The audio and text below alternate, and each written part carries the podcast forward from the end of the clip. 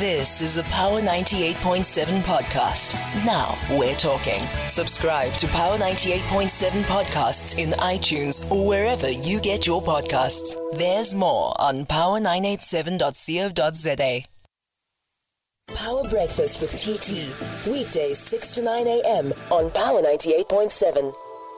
All right, then. Uh, so, with a few days to go, in fact, uh, just uh, two days to go before the re- announcement of the results of the National Senior Certificate Exams of 2023, the Department of Basic Education's spokesperson, Elijah Mhlanga, a man we've spoken to, we speak to regularly on the show, well, says that he calls to include dropouts in the National Senior Certificate pass rates are bizarre and detract attention from society's real challenges. In an opinion piece uh, uh, that he wrote and was published by the Daily Maverick, uh, Mr.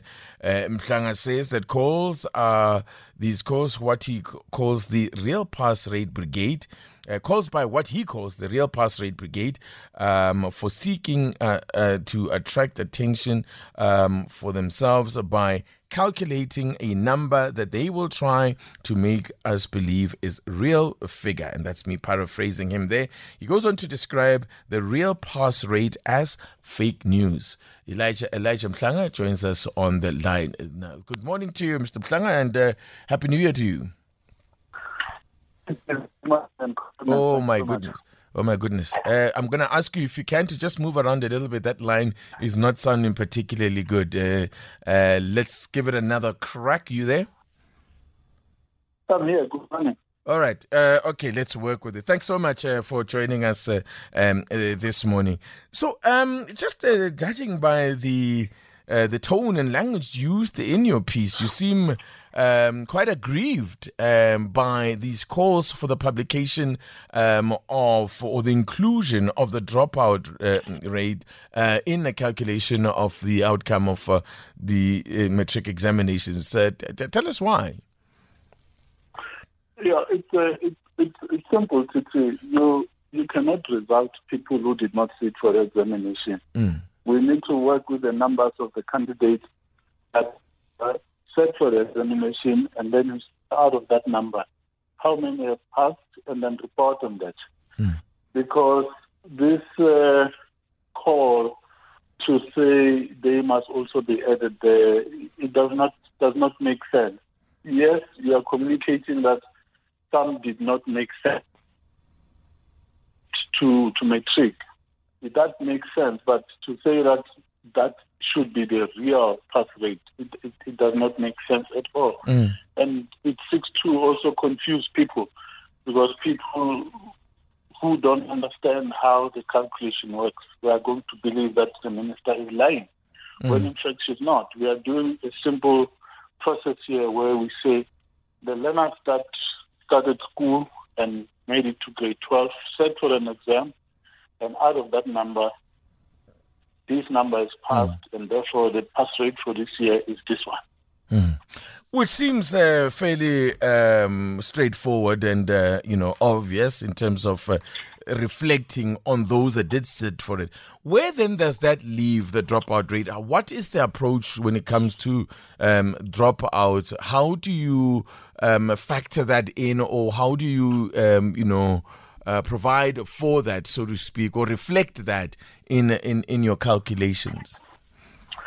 No, the the way the system works is that the, the learners start school, they are supported, but along the way, some won't make it to the next grade at the time they expect to do because of different factors. And I've outlined those in the in the opinion piece that mm.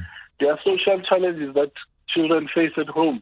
I quoted statistics from the police who indicate that a large number of the children who observe violence happening at home, they live with the mental scars which affect their their lives and eventually affect their academic performance in school.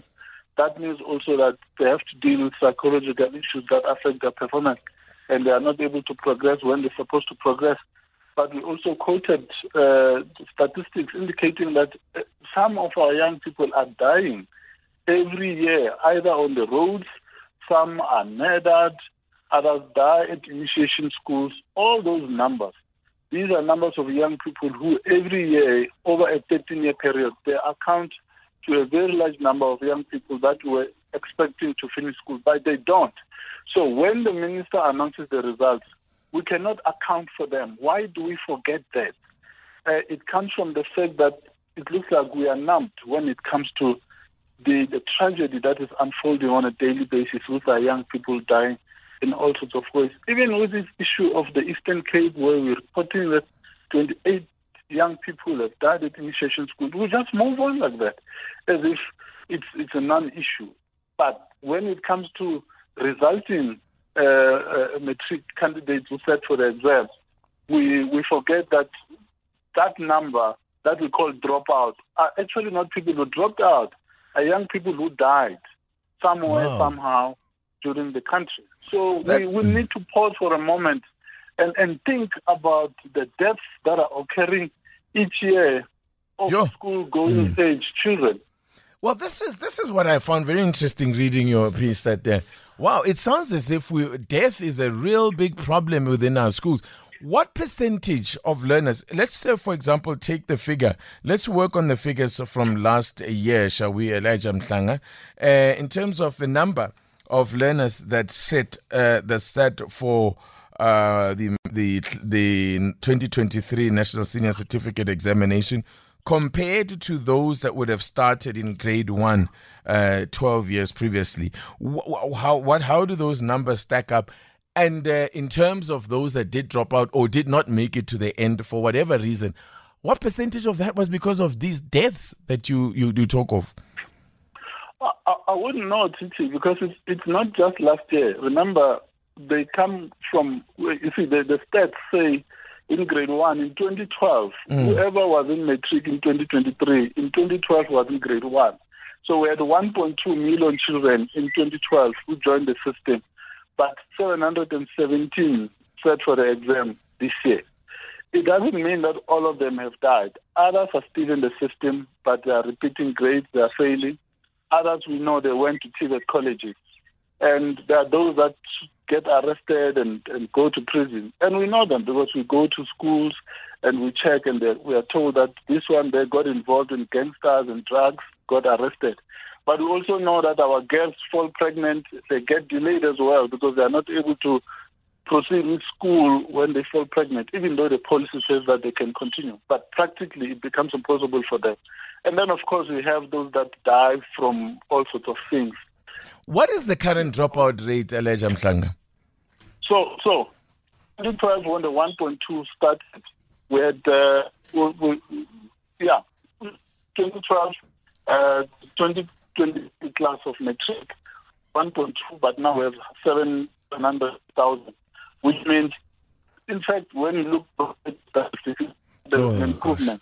Because of the Hey, Elijah Mhlanga, this line is terrible, um, unfortunately. I tell you what, um, I'm going to have to leave it there, Elijah Mhlanga, that's, which is most unfortunate because I'm really intrigued to hear about this um, um, this uh, dropout rate and how it's treated. Uh, we may well have to return to you if we can get you on, on a better line. But thanks um, for coming on. I'm going to have to leave it there just because this line is just of a really poor quality. Yeah, seems to be gone there. Apologies for that line. It was really bad. Um, so, yeah. So, anyway, listening in on that conversation was Merle Mansfield, a program director of the Zero Dropout campaign. Uh, we'll chat to her in a moment. You've been listening to a Power 98.7 podcast. For more podcasts, visit power987.co.za or subscribe wherever you get your podcasts.